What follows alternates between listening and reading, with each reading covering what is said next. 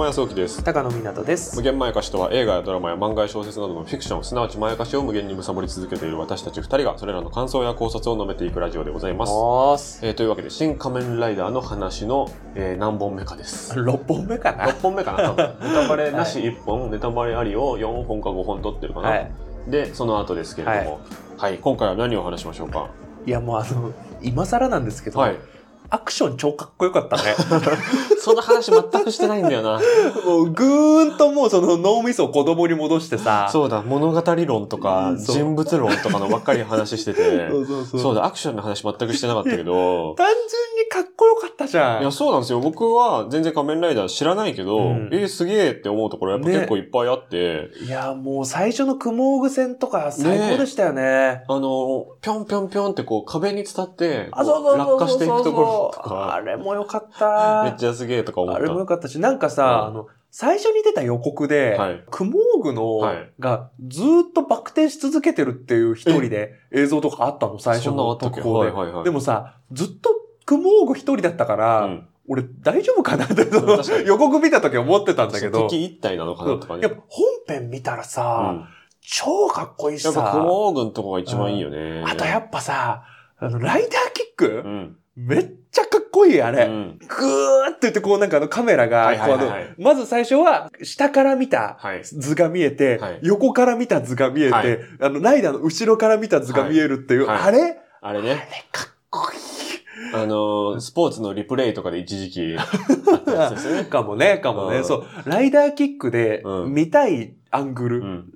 これ出すっていう。ああとスマブラとかやってて、はいはいはいその真ん中のボタンを押したらできるやつですよね。あ、そうそうそうそうそうそう。そういうなんか、ちそうそうそうそうょっとゲーム的な世界観でもあるけど、その昔だったら絶対できてなかったことそを今やってるっていう。あそうそうそう。あれは昔だったらできないですね。絶対できないしでも、、ライダーキックで一番見たかった絵はここですっていうのをやってるし、確かに真似するときとかに、ごっこ遊びで真似するときとかに、そうそうそうそうこの、ここの足どのぐらいの角度で曲げてるんだろうとか、そうそうそうそういうの分かりややすいですよね、ああいうのやるとねあと。やっぱあの、サイクロン号の変形も超かっこいいし、まあ2回かな？大きく2回あったかな？そうそうそうそうもうあの音もいいじゃん、ガチャガチャガチャガチャ。はいはいはいはい。つってもさ、あれも超かっこいいよ。いや、結構バイク好きな人が、うんあの、褒めてる動画があるんですけどあそうなんだやっぱそういうの面白いですね。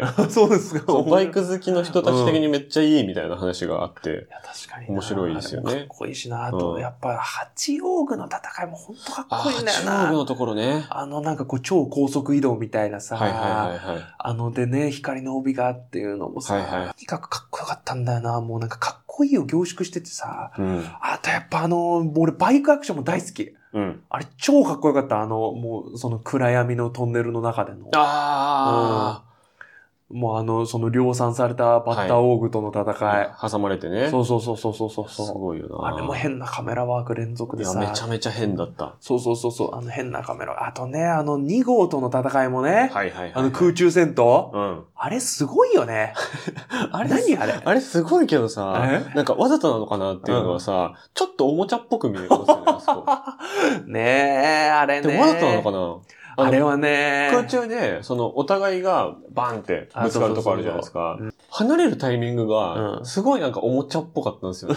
なんかね、しかもコマ送りっぽいしね。そう。で、音はドンってしっかりしてるっていそうそうう。そうなんか、シーンごとによってテーマが違うような気がするんですはいけど。はいはいはい。それはわざとなのかな？あれはね、俺はね、100わざとだと思まあそうだよね。う。で、も、あの、その制作的に、はい。いろいろあったんだろうなっていうのは結構パンフにも書かれてて。書いてあった。最初は生身のアクションだけでやるつもりだったんだけど、はいもうその CG チームって組織すらされてなかったらしいんですよね、うん最初の段階で。でも、いろいろ撮影が始まってからかなとかで CG チームが作られて、うん。で CG アクションが入ったみたいなうん。話とかもあったから、っていうのはあるんだけど、俺はやっぱね、意図的にやってると思ったし、そうですか。で、ここからね、ちょっとね、仮面ライダーだけの話じゃなくて、その CG というものを、うん 3DCG ね、うん。を今後映画とか作品がどうやって使っていくかっていう、はい。今過渡期なんだと思うってなるほど。いうのをね、見て思った？そう見て思ったんだあとはね、えっとね、これね、強く思ったのね、うんアバター2見た時ね、アバター2の話しちゃう？ちょっとその CG の話だけはい。に絞って言うと、はい。あれすごすぎたじゃん。そうね。アバター2で言うとでも結構言いたいことあるよ。いや、やばいよ。いや、アバター2の内容じゃなくて、ちょっと CG の話だしいや、CG、ね CG。あ、CG で、えうんな何 CG の話？いや、なんかね、うん今回の新仮面ライダーに関係なくなっちゃうかもしれないけど、あの、ずっとすごいものを、うん。しずーっと見せられてると、すごくなくなるっていう。俺が言いたかったの、そこなの。わかるわかる。わかるよ。キャメロンが長い映画作れば作るほど、俺何がしたいかわかんないんですよねい。や、あの、わかるよ。ね、だからアバターウェイオブウォーターは、俺90分とかで作んなきゃいけなかったと思うんですけど、でも、後半もう、それが普通になっちゃってるんで。わかる。その通り。だから、あれって、うん。あの、何を証明してしまったかっていうと、3DCG がうん。行き着く先って、没入感を高めるっていうことしかないんですよ。うん。だから、うん今までって、うん CG すげえって言えた時代が終わっちゃって、うん。え、こんなことが CG でできるんだ、すごいってうん。言ってたんですよ。うん技術の進化で。うん例えば、あの、ピクサーとかって、はい。あの、割と初期の時って、うん新技術を一個開発、作品のために開発するっていうことをテーマにしてたりして。その、ファインディング・ニモの水の表現とか、あそうそうそうそう、モンスターズインクの毛並みの表現とか、あそうそうそうそうそういうことですよね。うんだから、モンスターズインクって、うんそれまで毛並みってうん CG でできなかったのを、うんモンスターズインクやるために開発して、うん。で、その次のミスターインクレディブルでは、はいその、ロン毛ってできなかったけど、ロン毛開発したんですよ、バイオレットのために。に。なるほど。だから開発後期段階まで、うんバイオレットってずっと坊主のまま なるほど。ったみたいな話とかがあるくらい。で、まあ、一個一個、うんこう、あの 3DCG の限界っていうのを広げていったわけじゃないですか。その先にたどり着いたのって、うん別にうん普通、いや、そうなの。完全に、完全に普通の世界になっちゃうから。そうなの。で、普通の世界がうん面白くないって言ったじゃん。うん。これ、インタビューにも書かれてたけど、はいそれまさに直面してて、うん。3D 的には正しいけど、うん見てても別に面白くないうん。っていうのとの戦いをしてたっていうのがパンフレットに書いてあるんですよ。はいはいはいはい。まずこれ正しいやつです。正しいですよ、これが。物理的には正しい。うん。あの、実際に現実に起こったらこうです。はい。面白くないですよね。はい。じゃあ、こっからどんくらい嘘混ぜていきます、はいはいはい。っていうのをやっていきましたっていうのを意訳するとだけど、うん。これで言ってるんだけど、マジでさ、うん。多分世界中のうん。映画が今それと戦ってんだと思う。いや、そう、だから最終的には、そのトム・クルーズみたいに、その体張りまくるっていう、これ本当ですって言い張るみたいなそうことがやっぱ一番強くなってきちゃうよそうね。。結局、あのさ、この前もさ、あの、ワイルドスピードのはい新作のさ、はい。予告出たんだけど、はいそこにメイキングがくっついてて、はい。基本本物なのよ。はい。だからさ、うん。なんで本物うが、ん。でやることにこだわってるかっていうと、俺一回ね、はい。なんかあの、CG じゃないのがすごいみたいなのを、はいなんかの作品で褒めてた時に、うんなんかね、CG クリエイターみたいな人にはい引用リツイートでちょっとなんか言うものを申されたことがあってね。ほう。いや、CG で、じゃなくて実写っていうのを、すごいっていうのってどうなの？だってそれ CG だったらできるんだよっていうのを言われた時に、うん。俺はなんかそれ逆じゃ、それって逆じゃないって思っちゃったの。だって、現実になかったら CG でできないじゃんっていうのも言えるじゃん、それだったら、つってうんうん。それ、どっちにも言えることだから、はい何の論破にもならないよって思っちゃったんだけど、あの、多分ね、その問題に、今、本当に戦ってるんだと思うのよ。なるほどなるほどその、で、アバターが多分最後うんのとどめを刺した。そうね。本当に全く違和感のないうん。超絶 CG って、うん。ただ自然なだけうで、ん。物語に没入させるという機能以外ないんですよ。そうね。うん。で、その実写映像と何が違うかって考えたら、うん実写映像の方が強いしねってそう、思っちゃう。強いでしょ？うん。だから、やっぱり、非現実的なものを作った方が、うん。CG としては、おお、すげえってなるんだけど、そうねそれは現実にはない。うん。っていうジレンマ。そう、だからアバターで言うと、うんそのアバターに出てくるあの世界、うんあの、星と、うんあと、そのナビ族の人たちっていうのは、はいはいはいはい。まあ現実にはいないから、はいはいはい。それがこうやってるのは、まあ、現実には見られない絵ですっていうのはわかるんだけど、別にナビ族見たくないしっていう、そのああ、そうそうそうナ。ビ族を見たいという願望はないけど、技術的に可能な表現だからナビ族っていう青いあの人たちをそ作ったのはそっちの都合じゃないですか。って思っちゃって。あの、そう、そっちの都合って意味で言うと、うん俺多分ナビ族にしてるのは、うん多分そのあの人種の壁を越えるから、まあね。多分その商業的なもの、だから向こうの都合なのよ、そうだよね。だから、こっちが見て、ナビ族見て嬉しいわけじゃないっていそうそうそうそうのが、それが2時間半続くと、うん何これってなってきちゃうっていう。まあでも俺うは、ん。その上で、うんそこの気持ちは尊重して、はい俺は水の中のはい。表現が好きだったの。まあね。その、現実では不可能はない水族館を見せてもらったって気持ちなの。まあ、で、俺水族館大好きなのよ。はいはいはいはい。で、現実では絶対見せてもらえない水族館をうんガチで見せてもらったっていうのが、あれ嬉しかったのよ。なるほど。っていうのをだけ言っとくね。まあだからその、うんどこの嘘の部分をそうそうそうそうそう。楽しむかっていうそうそうことだよね。そうそうそう。っていう意味、うん今回で言うと、今回で言うと多うん分アクションとかで、はい。アクションで、まあこんなに回りくどい話して、うん。なんか何をキーワードにすればいいかと思ったかっていうと、はい。CG って、うん。リアルイコールいいっていう時代では多分ない。ああ、もう違うってことですそう。もう違うってこと。この新仮面ライダーだから違うってわけじゃなくて。そうそうそうそう、全部が違うの。うんうんうん。それはすごい思う。でめちゃくちゃ思う、それは。その、多分、アニメがうん。一番先に気づいたの、それに。うんうんうん。で、それを変えたのが、うんスパイダーバース。あスパイダーバースは、あ、なるほど。3D でベースを作った後にうん、一枚一枚うん。手書きの二次元の絵を上に重ねるっていう、うん。頭のおかしいことをやって。で、新しい表現をうん。生んでる。だからデジタルでうん。完璧なものを作った後に、うん。わざとちょっとアナログに戻すっていそう作業に時間をかけたってことですよね。でしょ？うん。で、あとはさ、3DCG っていうのが、俺結構世の中で誤解があるだろうなって思うのが、はいはいはい。あれ 3D のモデル作ったら終わりだと思ってる人結構いるけど、ほうほうほう自由に動かせると思ってる人結構いるけど、ほ大抵のやつ、一コマ一コマ作ってるんですよね。なるほど。例えば、えっと、僕が知ってるのだと、うんエヴァ派うん。とか、エヴァ、まあ全部なんだけど、エヴァ派から本格的にエヴァのモデルをはい CG 取り入れたんだけど、うーんあれ、本当に CG に、あの、忠実にやると、走ってる絵がうん不格好だからって言って、うんあれわざわざ関節一個ずつ一個外してんの。ほう。ん？あ、の、その作画で。だから走ってる絵図の時、はいはい。あれ、エヴァのその足の関節、付け根の関節をはい外してわざと離してて、ほう。つまりあれ間違ってんのよ。ああ。走ってる時の、だから本来、うん。例えばあのエヴァのさ、もしフィギュアが出たとするよ。はいはい。フィギュアが出たら、映画で出てるあのポーズ取れないの。なるほど。うん。ああ、じゃあ物理的にうんは正しくないそう。絵の方が、視覚的にはそ気持ちいい可能性があるってう。ことですね。気持ちよくてかっこいいから、うんわざわざそれ、一コマ一コマやってんの。なるほど。これ二次元のアニメと同じ作り方なの。確かに。CG 使って。はい。っていうことやってるのよ。うん。あれって。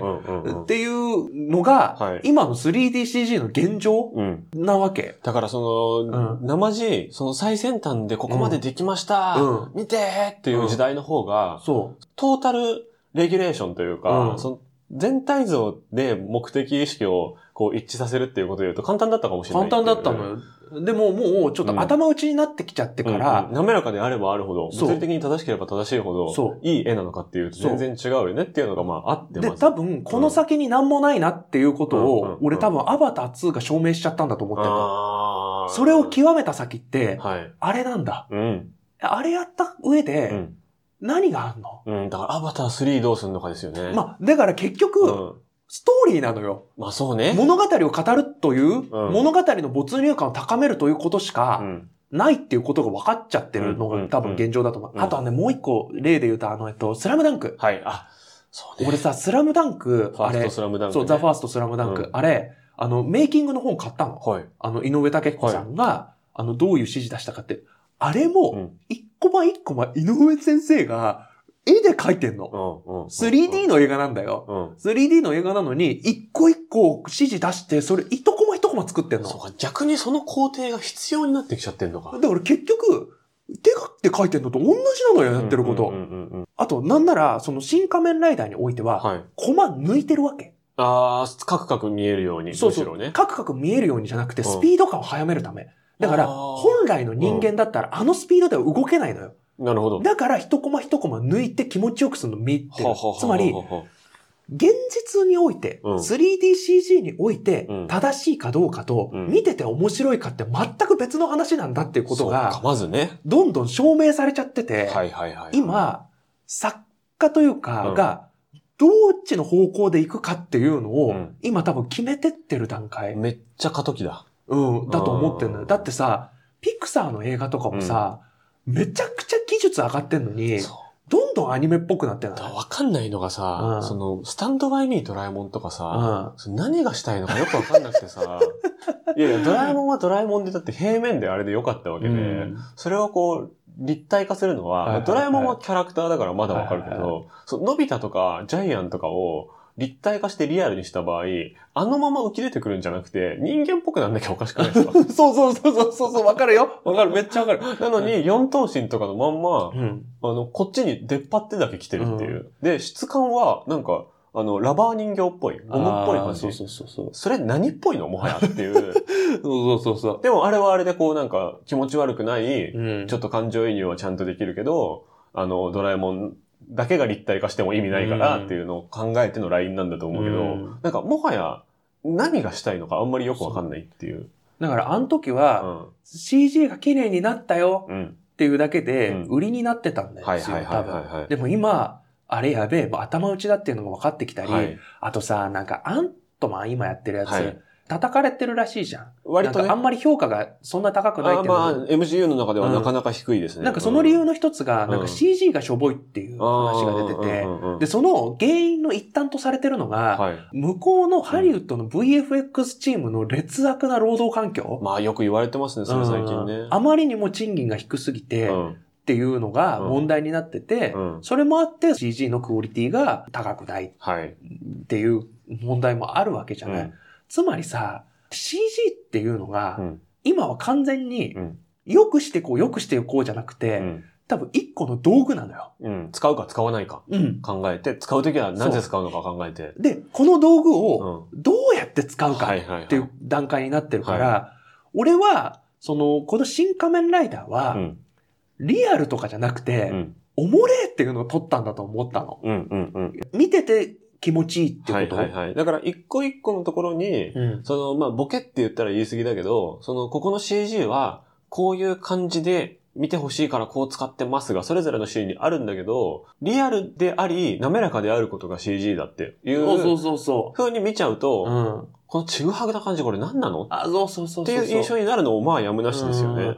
でさ、やっぱそのスパイダーバースとかって、はい。CG なのに、うん急に二次元の絵とかが入るから、はい。結構気持ち悪いはずなのに、うん割とそのアニメーションの文脈だと結構受け入れやすい。むしろ気持ちいいそうそうそうそう。で、なんかそれを真逆からやったのが僕、プロメアってね、あの映画がありまして、はいはいはいはいこれは日本のうんトリガーさんの作品ですけど、これは二次元をベースに、うん圧倒的にその二次元に近い CG をぶち込むっていう融合の仕方だから。だから、あの、スパイダーバースと正反対のアプローチで同じものをやろうとしてるって思ったのが俺プロメアだと思ったんだけど。多分ね、やろうとしてることこれに近いのよ、新仮面ライダーって。なるほどね。その実写の中に、やや二次元的なうん 3DCG のアプローチを入れるっていう。これはね、今までないから、あんまり。だから、あの、昔の、メリ、メリーポピンズとか、あー、なるほどね。あとなんか、なんだっけな、魔法にかけられてじゃないけど、はいはいはいディズニーのやつで、そのキャラクターだけアニメで、はいはいはいはい。現実世界に出てきてるみたいな、まあ、大げさだけど、うんなんかそれをリアルじゃないって言ってる批判って変じゃないですか？あ、そう、俺ね、そういうことだと思ったんだよな。なるほどねなんか、え、じゃあ今回で言うと、そのコウモリオーグうんの飛んでるところとかって、結構めっちゃ変じゃないですか？あれは、うん。それこそ、これのインタビューとか読んだけど、あれがコウモリとしては正しいのよ。おそこがポイントなんですよね。ー。はいはい。実際、ちょっと違和感感じ、僕はだって違和感感じたけど、うん。多分コウモリとしては正しいのよ。それ飛び方としてってことですか？そう。あの、だからこれは安野さんからの、うんだっていうの書いてあったけど、うんコウモリっていうのはもっとバサバサ飛ぶもんだっていうはいはいはいはい。ので、実際ずっとバサバサしてたじゃん。うんうんうん。だから、そういう問題が起きてんの？3D として、物理として、うん現実としてはこっちが正しいんだけど、見てると不思議。はい見てて面白いかは別。っていう世界なのよ。だから、リアルかどうか、うん。綺麗かどうかっていううん。段階では、もはやないと俺思ってんの。言えてるわ。そう、CG って。うん。今回の全シーンに納得いったかは別として、うんそれはもう、一個の視点として持っとかないと、うん今後もきついかもよっていう。俺はそう思その今後、まあ、安野さんだからよりこう、それぞれのシーンの緩急っていうのが癖強かったのと、まあ、あと、結構ファーストシーンにめちゃくちゃお金かけたんだろうなっていう、あーそのまあ予算配分の云々とかはきっとあるだろうけれども、実写かける CG のものっう。うん。て、今後もそういうリアルかどうかとかうん滑らかかどうかの視点でジャッジすると結構毎回きついかもしれないですよね。うん。俺、だから、うんやっぱそれぞれ、それが、そこに多分監督の作家性とかが加わってくる時代になると思ってるから、うん俺はもうそれは、スパイダーバースとか見たときに、うんあ、始まったなと思って、うんその、うんうんこういう時代がと思って。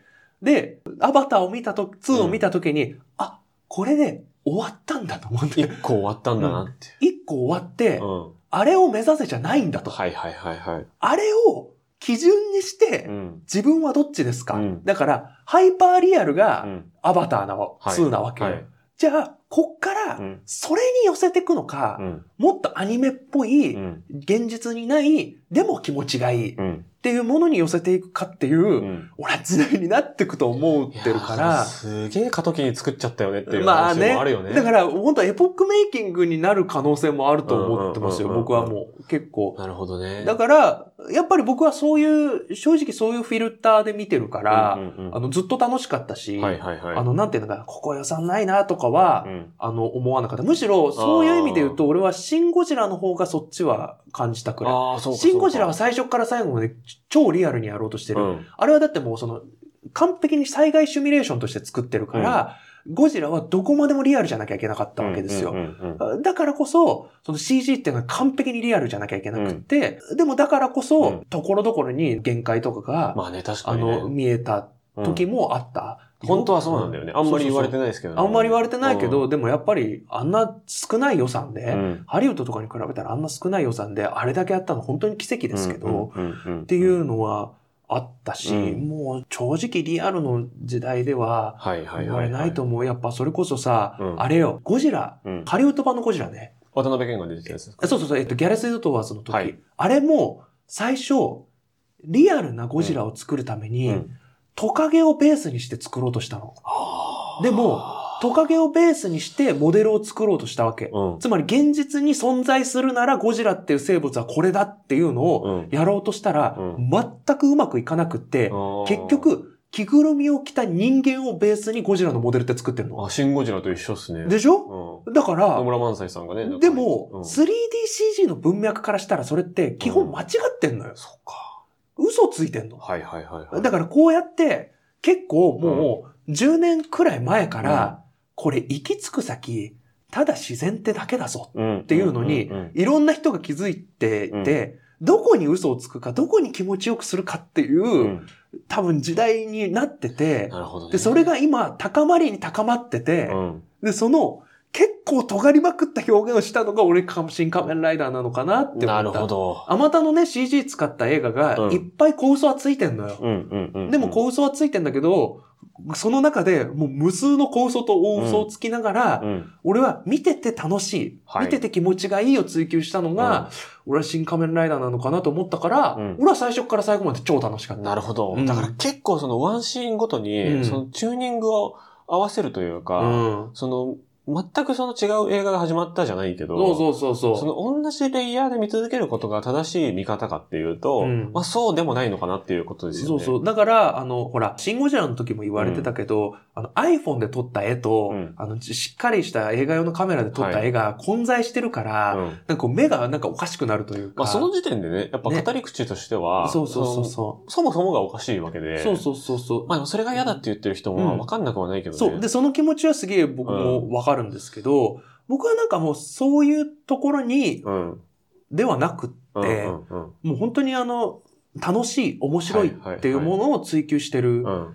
から、ああなったんじゃないかなって思うから、僕はやっぱ大好き。なるほど。で、多分これからこういうアプローチのものうも、ん。うん出てくるんじゃないかなと思うし、俺出てこないと映画って地獄だと思まあ実写映画はね、特にね。う。だってさ、もうそのさ、うんハリウッドがさう、ん。金かけられないとダメなし CG はダメですっていうことが今割と証明されちゃってて、うんで、かけても、使い方によってはダメかもしれない。そうそう、かけたところろで結局、うん。お話が、への没入感が高まるだけっていう。だけどその見てて、これ CG じゃんって思わないうん。うん。くらいの効果しかないっていうのはいはいはいが、それは効果なのか果たしてでしょ？そう。そう、いや、あとね、みんながね、そのゲームの画面を見てるのが、一日の時間の中で長くなったっていうの結構あると思うんですよ、ね。ああ、なるほど。そのゲーム的な世界っていうのと、この肉眼で見てる現実の世界っていうのに、なんかそんなにこう住んでる時間に差がなくなってきてるっていうの。も結構ある気がするんだよな、とかね。でもそれが俺進むと、それこそ新仮面ライダー的な、はい。嘘の動きみたいなのが多いのも、うん結構受け入れ体制整うんじゃないかなって思ってて、あの、メタバースとか、うんあと VTuber とかさ、うん。結構あれ自然に受け入れてるのすごくない？まあ確かにね、作り物だっていうことで、そうそうそその部分は作り物、この部分は本物。そうそうっていう、そうそうそう。その切り分けのリテラシーがある上で見てればね、全然思わないんですけどね。そうそうそう。だからまあそれがね、うんでも今回のは、あの、うんうんやっぱり没入感を、はい。ちょっとその損なうっていう結果に、だからさっき言ったように、っていう感想は多い。そううんハイパーリアルを突き詰めた先が、ただ没入感がすごいっていうのがアバターだったとしたら、俺は、これはその極北にあると思う。なるほど。新仮面ライダー。確かに。自然さというよりも、うん動きのケレン味とかうん気持ちよさうん、そう、ケレン味ね。そう、ケレン味ね。そうそうそう。っていうのに行ったから、だかはら割と真逆のところにあって、うん。で、それのどっちが好きかとか、うんあとあの、いやいや、あの、甘すぎるのは好きじゃないけど、辛すぎるのは無理よみたいな気持ちもわかるから、で、味をね、うんその、前編、2時間分の味をこっちが選べるわけじゃないからそうそうそう。でもさ、うん甘辛が正解かって言ったらそうでもないじゃん。そうなんだよな。うん俺は、あの、激辛大好きだかはいはいら、はいはい。俺はやっぱ今回のアクションはもう最初から最後まで大好き。庵野の時点でさ、うん毎カット毎シーン、うんリアリティライン同じわけねえじゃんって思う。いや、俺も思うのよ。それは一個思う。ただ、そう見た上で、それを踏まえて見た上でも、やっぱり僕は、そのコウモリオーグの。なんかね、外に出てからはいい感じだなって思ったんですけど、うん中にいる間、なんであんなに、その人形っぽく見せるんだろうなって思ったりとか、あと、そう、特に八王子の戦いの終盤戦の、こう、残像みたいになってくるところとかも、え、なんか時間なかったように見えちゃうけど、それでいいのかなみたいな、とかはちょっとあったけどね。いや、俺ね、八王子については、はい。あれ多分ね、うん昆虫の動きってことだと思ああ、なるほどね。う。うん。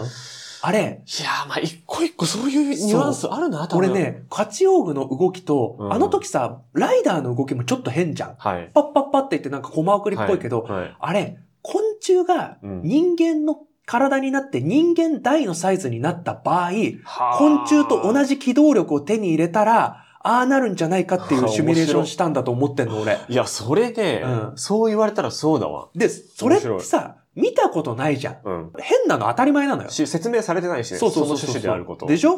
うん。だから分からないのは当然なんだけど、うんうん多分そういうシミュレーションしたんだと思うんだよな。ああ、だから一個一個のシーンでやっぱ絶対実験精神はあるんだよな、多分。分それをね、どこまで汲み取るかとか、うんどこまでそういうもんだとして見るかっていう、で、そのね、まあ実験がね、混在してるから分かりにくいの。めっちゃ混在してるでしょ。た例えばさ、マッドマックス怒りのデスロードって、はい。あれ、無声映画を目指して作ってるはいはいはいはいはいはい。から、うん無声映画って、うんそれこそバスター・キートンとかですよ。うんうんうんあの時代ってコマ抜いてるんですよ。うんうん抜くことでスピード感をなるほど。担保してる。はいだから、マッドマックスって冒頭めちゃくちゃコマ抜いてて、だから異常に、あの、早送りっぽく見える。あ、なるほどなるほど。でも、うん。代わりに、うん。他のものをう、ん。ほぼ CG なしのはい。リアルで作ってるから、うん。それ気になんないのよ。なるほどなるほど。無で無声映画と同じ作りだから、うん。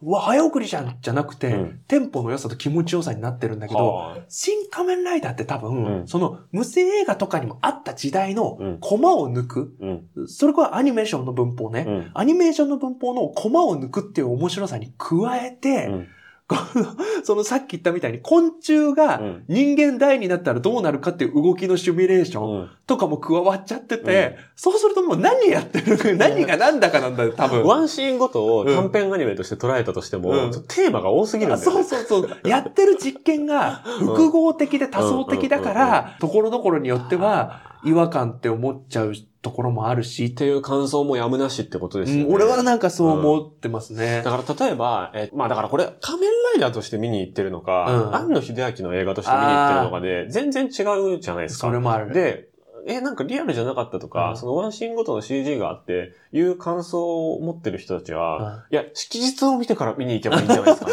そうそう、あとキューティーハニーを見てからとそうそうそうか。そうみたいな、うんキューティーハニー見た上で、式日見た上で、えー仮面、シン・仮面ライダー見てる人は、うんあんまりそういう感想にならないと思うんですよまあね。ね。とかはあるけど、まあでもそういうことじゃないんだよな。そう、結局、うんいやいや、言うて辛いもんは辛いからそうねっていう、知らんからって。辛くないっていうのは違う。そうそうそうそうそう、うん知らんからって言って、辛いもんは辛いし、辛いしっていうのはあるから、いや、辛いもん食えないのが悪いんだっていうのは違うじゃんっ。ていう論争が結構起きてるのを見るな。うん俺は今はそうだと思う。その、でもいや、分かった。すごい分かった、うん俺はなんかそのうん手法の、なんか、うん。複雑に絡み合ってるし、うんしかも今の時代的にも、もうその CG っていうののリアルを追求するということうん。